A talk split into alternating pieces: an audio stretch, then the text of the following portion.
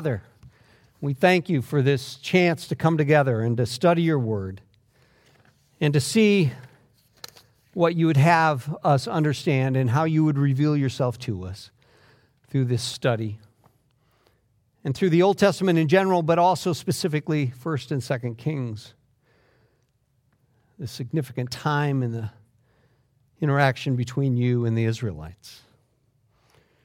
Lord, help us understand the context but also understand that there is so much we can learn about you and about how you interact with us humans through this study. Lord, we seek to glorify you in all we say and all we do. And as we as we go through this, Lord, give us the words, give us the direction, give us the discernment, both now and in our discussion groups. We pray this in the mighty name of Jesus Christ. Amen. All right, just a little uh, little overview on how this class works. I know many of you have been through many of these classes, but there might be some people that are new here. Uh, normally, tonight's not a normal night because it's kind of an organizational night, but uh, I usually talk for about 45 minutes and then we go into small groups or discussion groups or not small groups. Eric right now would be going, Pastor Eric, go, Tom, for the 400th time. Those aren't small groups. That's what we're doing this weekend when we do small group formation do discussion groups. Discussion groups are, are, broken up by gender. There are male discussion groups and female discussion groups, and we're going to do that in the middle of this class. We're going to form those just by the ever scientific way of counting off, as you many know that have been through all this.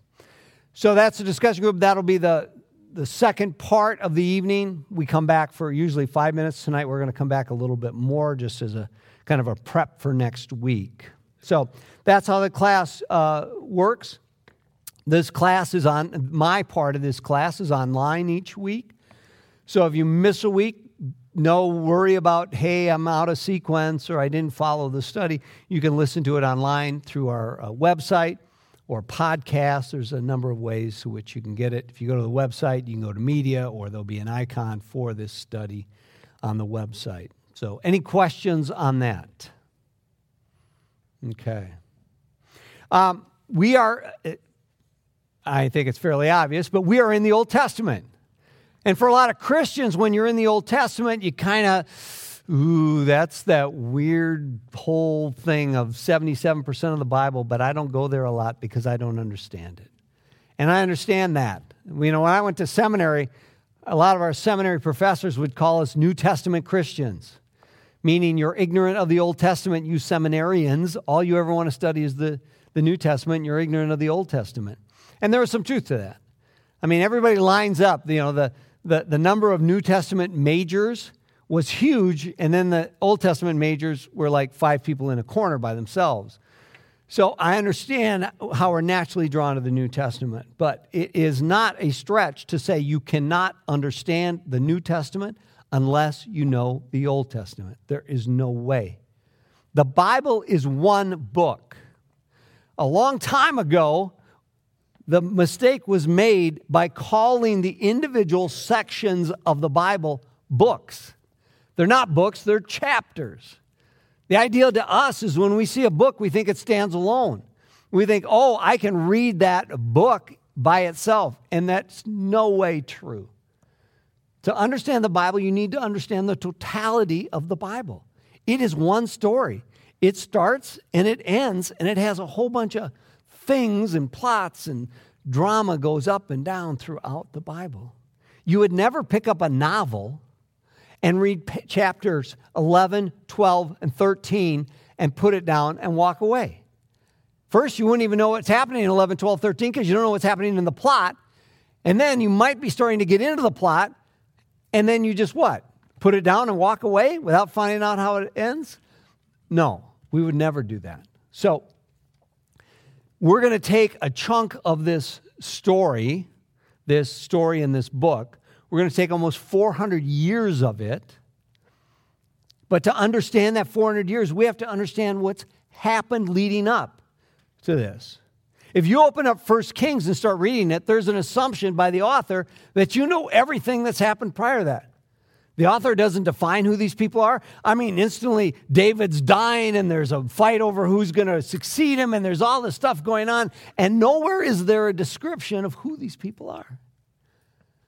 And you can be very confused, and most people are. So, what we're going to do tonight is we're going to do kind of a, a run up to this period of time that we're going to be studying, and we're going to run up with an understanding, and then next week we're going to jump into First Kings reminding ourselves next week of what we learned this week and about what leads before it. The other thing we need to kind of address, or two things really. First is that what do we mean by history? Okay? We in the modern era think that, that historians write history, and when they write history, they write it in, a, in, in an unbiased way where they're giving everything as just facts and, and there's no influence by the human author at all, and it's all just this is the way it happened. No history has ever, ever, ever been written by a human being that is devoid of you know, influences or points of view or how they review history. Now, the Bible never tries to be a, a, a historic account of something without a point. I don't care what narrative it is, if it's narrative in the Old Testament or if it's the Gospels or Acts, there's a point. Okay? So this is history, but it's history being told to make a point. And the point is to tell us who God is and how God interacts with humans. Now, that's going to be very clear in the weeks to come because what we're going to see is we're going to see, well, this is what's happened this is how you would see it from a human standpoint if you were there. But we're going to be told what is really happening because God is causing it to happen. A classic example is we're going to get to where the kingdom of, of Israel is going to be split in two after Solomon. That's why it's not, you know, first and second king, it's first and second kings. In fact, we're going to have 41 kings through this study. It gets split in two. Well, the, the human reason why it's split in two is Solomon taxed the living daylights out of his people, except his own people, the tribe of Judah, doesn't get taxed. So there are 12 tax districts on the northern tribes that he's taxing heavily. And when he passes away and his successor comes, they all go to the successor and go, Are you going to tax us like your dad did? And Judah is not going to pay any tax? And he says yes, so they rebel, and that's when the northern and southern king is split. That's if we lived in that day. That's how we'd understand it. That's how they understood it. If you walked up to a, uh, a Reubenite and you said, Well, why did you guys rebel and, and succeed from the southern kingdom? And they said, Are you kidding me? I'm not going to pay those taxes anymore. It's nuts. But what we find out we find that out when we read, but what we also find out is that this is God's punishment for what Solomon did and the sins of Solomon, and we're going to cover that. And it's God's punishment. And then, not only that, he punishes the northern kingdom for all of its existence. Now, if you'd ask that northern kingdom, are you being punished? A lot of times they say, What do you mean punished? I mean, crops are good, everything's fine. None of their kings are good. All 20 of their kings are bad. And they're the first one to get wiped off the face of the earth. And I mean literally wiped off the face of the earth. And we'll cover that in weeks ahead. So it's this idea of history and history. Okay? It's interesting. Um,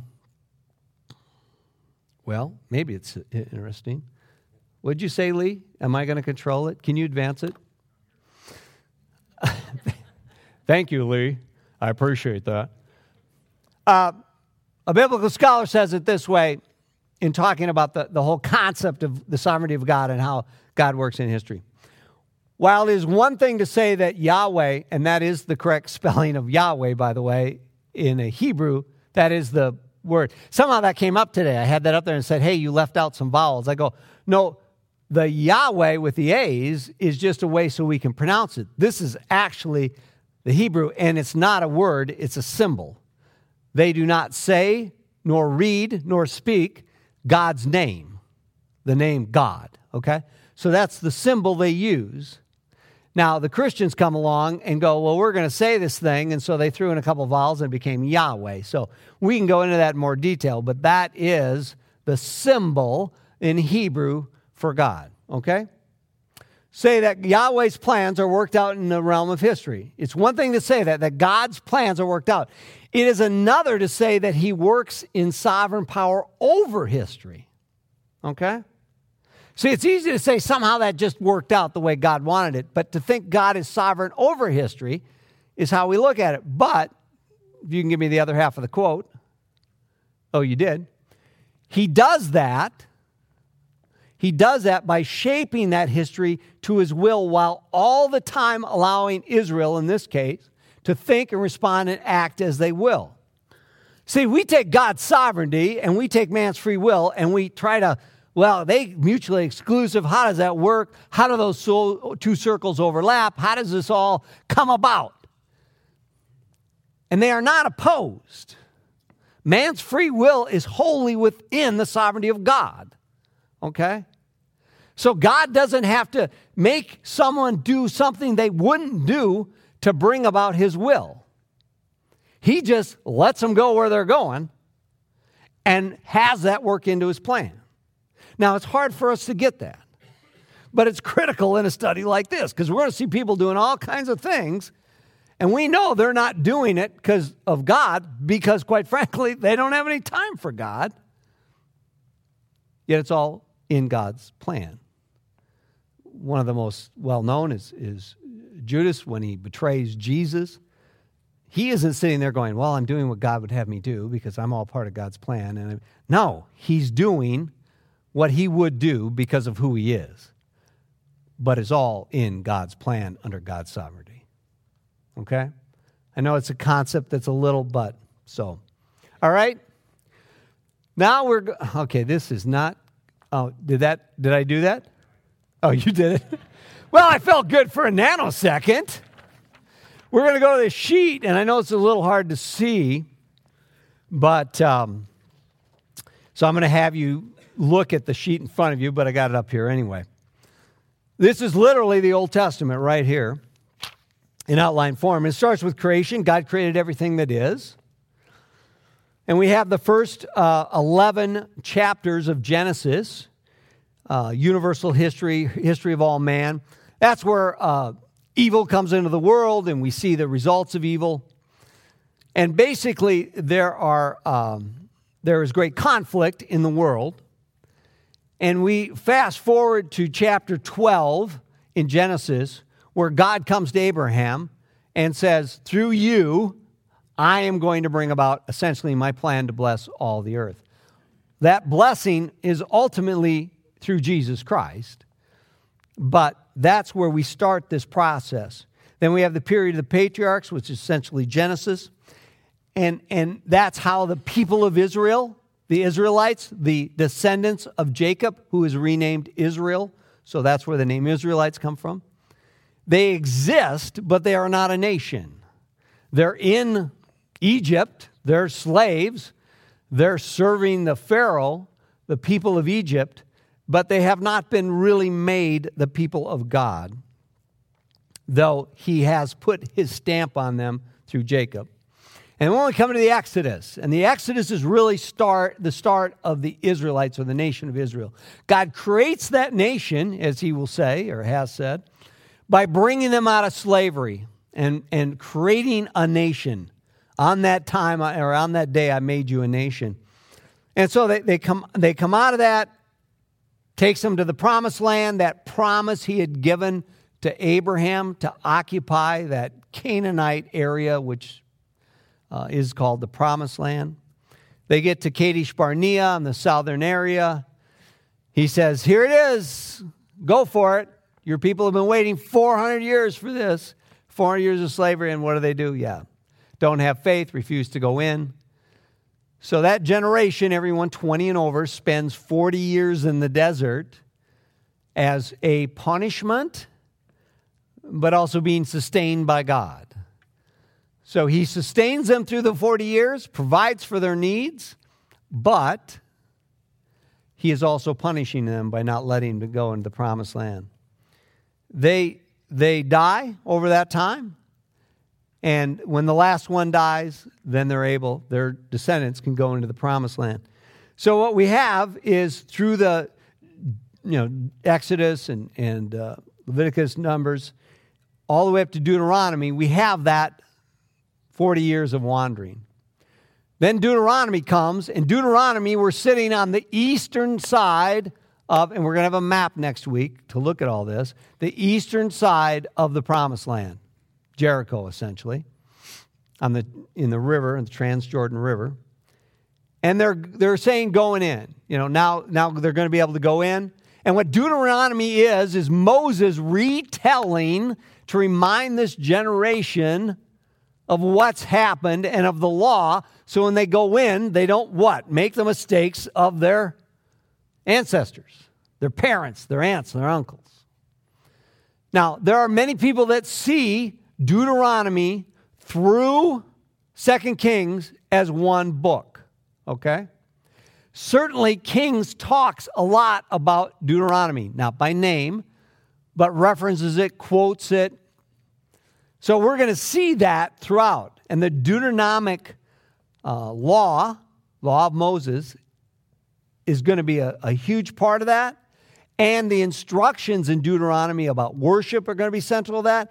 And Deuteronomic theology. Deuteronomic theology is you do good, you get good, you do bad, you get bad. And that is going to be the theology of 1st and 2nd Kings, as it is 1st and 2nd Samuel and all that. Because over and over, that king did bad in the eyes of God. He did not keep the law, and thus you know, da da da da. We're going to hear that a few times, to say the least. So, Deuteronomy, the millions of Israelites are there on the plains. Moses is giving his last speech because he doesn't get to go into the promised land with them because of his sin. Gives them this speech, that's all Deuteronomy. Then in they go. Joshua talks about the conquest. Joshua is the successor to Moses. We go through that, the conquest, we go through the judges. And all this time, we're going to just, no, not, not me at all. Go too forward. We're going to see the succession. It starts off with Moses. Remember, God uses Moses to make the nation of Israel. He uses Moses to bring them in the Exodus, to bring them out of Egypt. He's succeeded by Joshua. Joshua's an awful lot like Moses, okay? and he brings them in to con- take over the land, the conquest, right? To inhabit the promised land, to fulfill the promise of over 400 years, this promise that was given to Abraham, okay? And then we get into Judges, okay?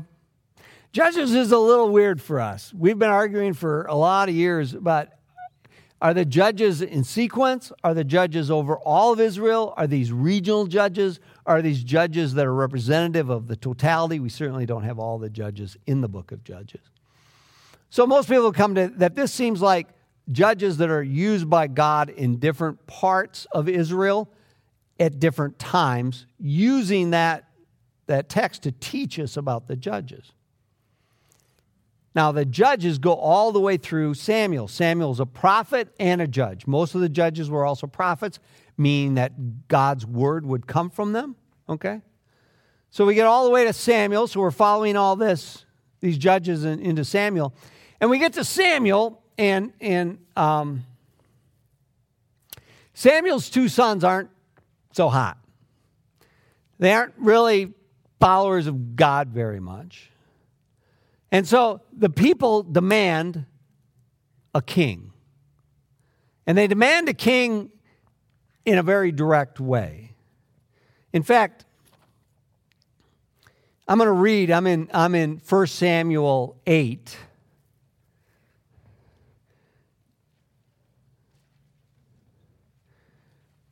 First Samuel 8.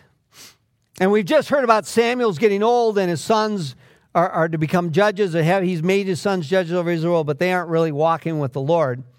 So this is what happens in 1 Samuel 8 4.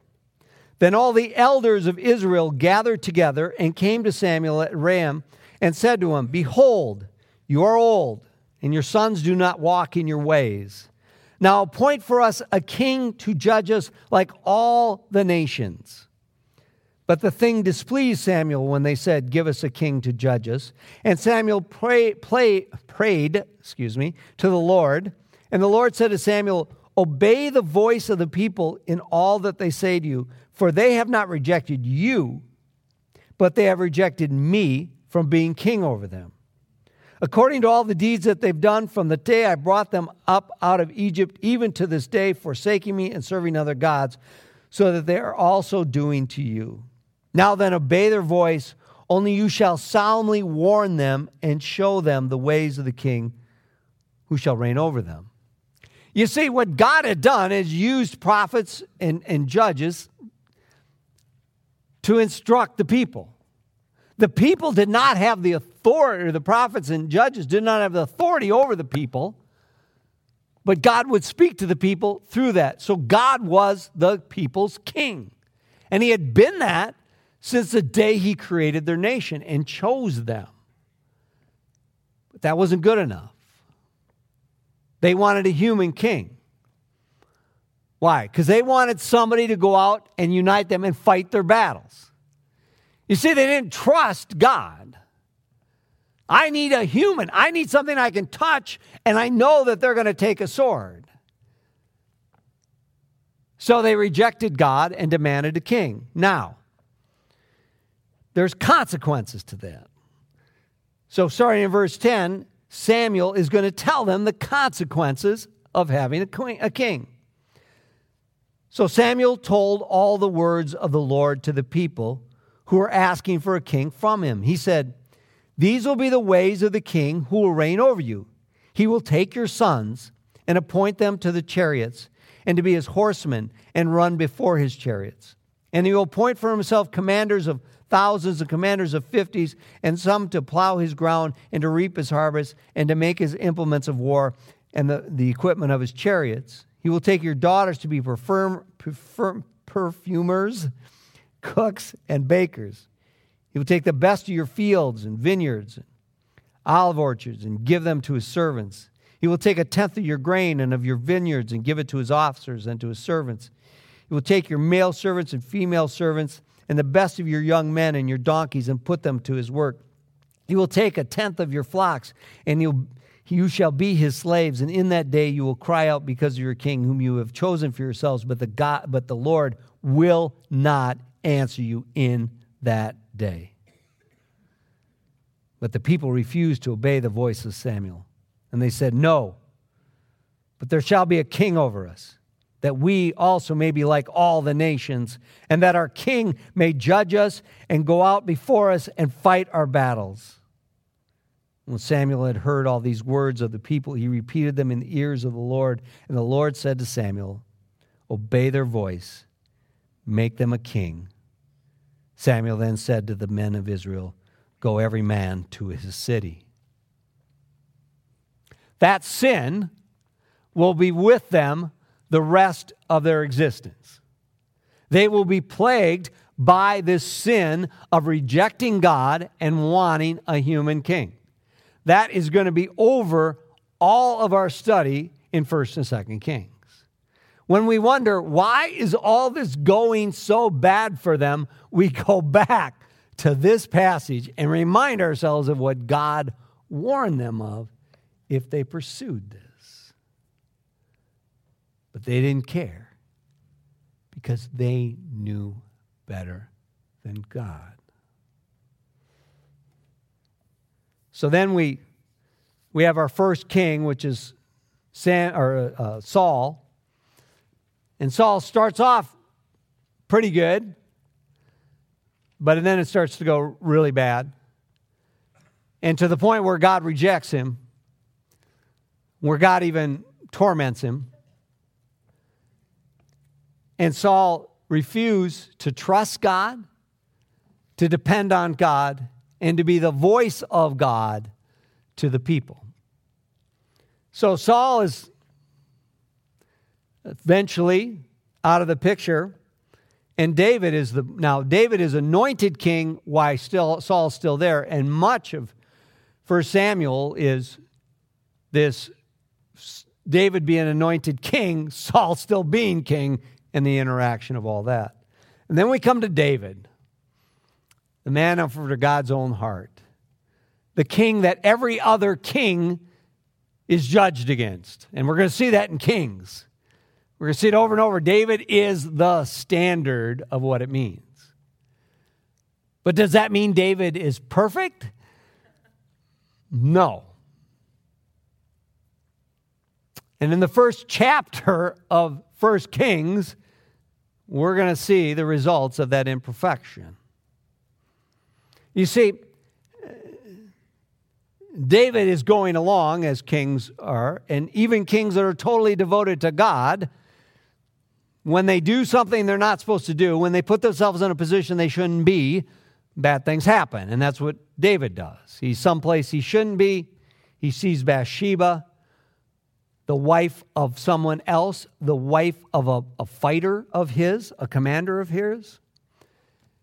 And he decides to do what he shouldn't do and basically goes and um, is with her. She becomes pregnant.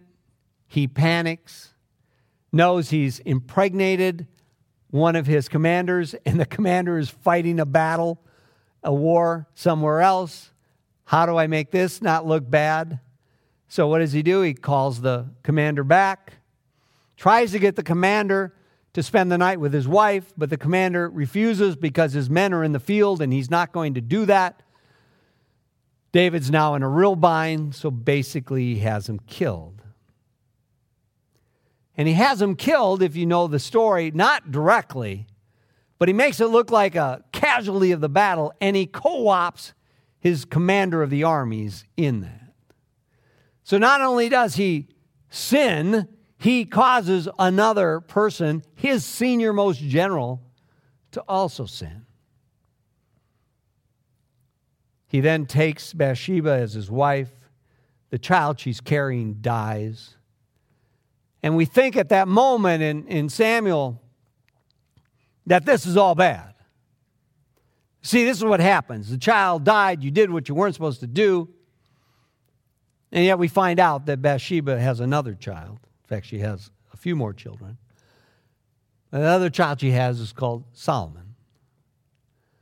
And when we open up this, this study in First Kings, the first thing that's happening is David is dying, and Bathsheba is fighting to get Solomon on the throne.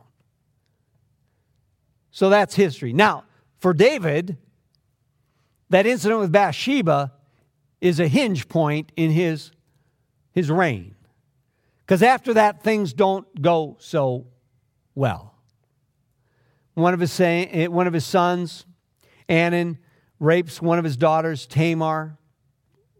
We don't know if they're, they're half, because we don't have the mother of Tamar. Absalom, the, another son, kills his half brother to avenge his sister. That's not good. And then Absalom is uh, rebuked for that, and he rebels against King David and tries to take the throne away from him. And so Absalom is killed in his rebellion. So we, we see these, this descent or this ascension of David and this, the great things that is happening, and we see this hinge point, and things start to, to have be problems. It isn't that it all falls apart because it doesn't. But he starts to have incidences that, that aren't the best. Though the difference about David is when David is called on his sin, he repents. And David is always seeking God. He makes mistakes, but he always is seeking God. When he makes a mistake, he repents and turns back to God. But there are consequences. And one of those consequences are at the very end of of 2 Samuel, right before our study starts in 1 Kings. And what he does at the end of 2 Samuel is he takes a census. And, and he wasn't supposed to take the census, It was a sin against God to count his armies. There's two things that happen in a census. One, it has to do with taxation. One of it has to do with finding out how strong you are. His might does not come from his men, his might comes from God. So he takes the sentence, and God calls him on it. And, and God says, I'm going to punish you. And you have a choice of three punishments. And God says, I'm not going to, he says, David, choose. He says, I'm not going to choose. You do what's right. So God kills 70,000 of David's citizens. And we go, wait a minute. David sinned. Why is someone else paying the price of his sin? Isn't that almost how it always goes? We mess up. We usually aren't the only one that's affected. And this is going to be a theme throughout 1st and 2nd Kings. As the king goes, so go the people. We aren't going to hear about, well, the king sinned and bad things happened to him, but, but there were, you know, 100,000 people over here following the Lord and it was all good. No, as the king goes, so go the people. And, and right at the end of 2 Samuel, right before we go to 1 Kings, we see a classic example of that. 70,000 people are killed because of David's sin. Because that's the way it works when you have a king. We don't see that when there's a judge, but when there's a king, there is. Because of the king, you've put a human between you and God if you're the nation of Israel. And what that human does will directly affect your life. So we go through David, and then, and then we come to this point where David's dying, and that's where we're going to step in. Now, can you go to the next one? I know, I keep reaching there. It's the fallacy. You know how we think we have control? Here's a great object lesson. Tom keeps thinking that he can do something with that PowerPoint, with his thing. He can't, but he keeps going back to it. It's a lesson we do every day. We somehow think we can positively control our lives outside of God, and yet we can't. So, covenants. We need to have a kind of working knowledge. We're going to go over this several times throughout the study, but there's three main covenants for the Israelites, and they very much shape this period of time is 400 years. The first one is the Abrahamic covenant. We often refer to that. that. That's part covenant, part promise. What's the difference between a promise and a covenant? Anybody remember when we've talked about in the past? A promise. Brad, I'm going to do great things for you. I'm going to bless you. And there it is. It's a promise, right?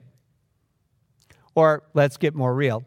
Brad, I'm going to buy you a brand new car because nobody cares about the great thing. I'm going to buy you a brand new car, and it's going to be uh, whatever you you think is the greatest car. Okay? That's a promise.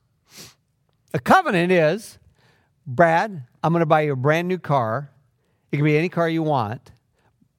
But your end of the bargain is that you come every Thursday to study the Bible here for the next two years. And I'll give you the car now, and you come every Thursday and study, but if you don't come, then I'm going to take the car away. Okay? Because that's the covenant.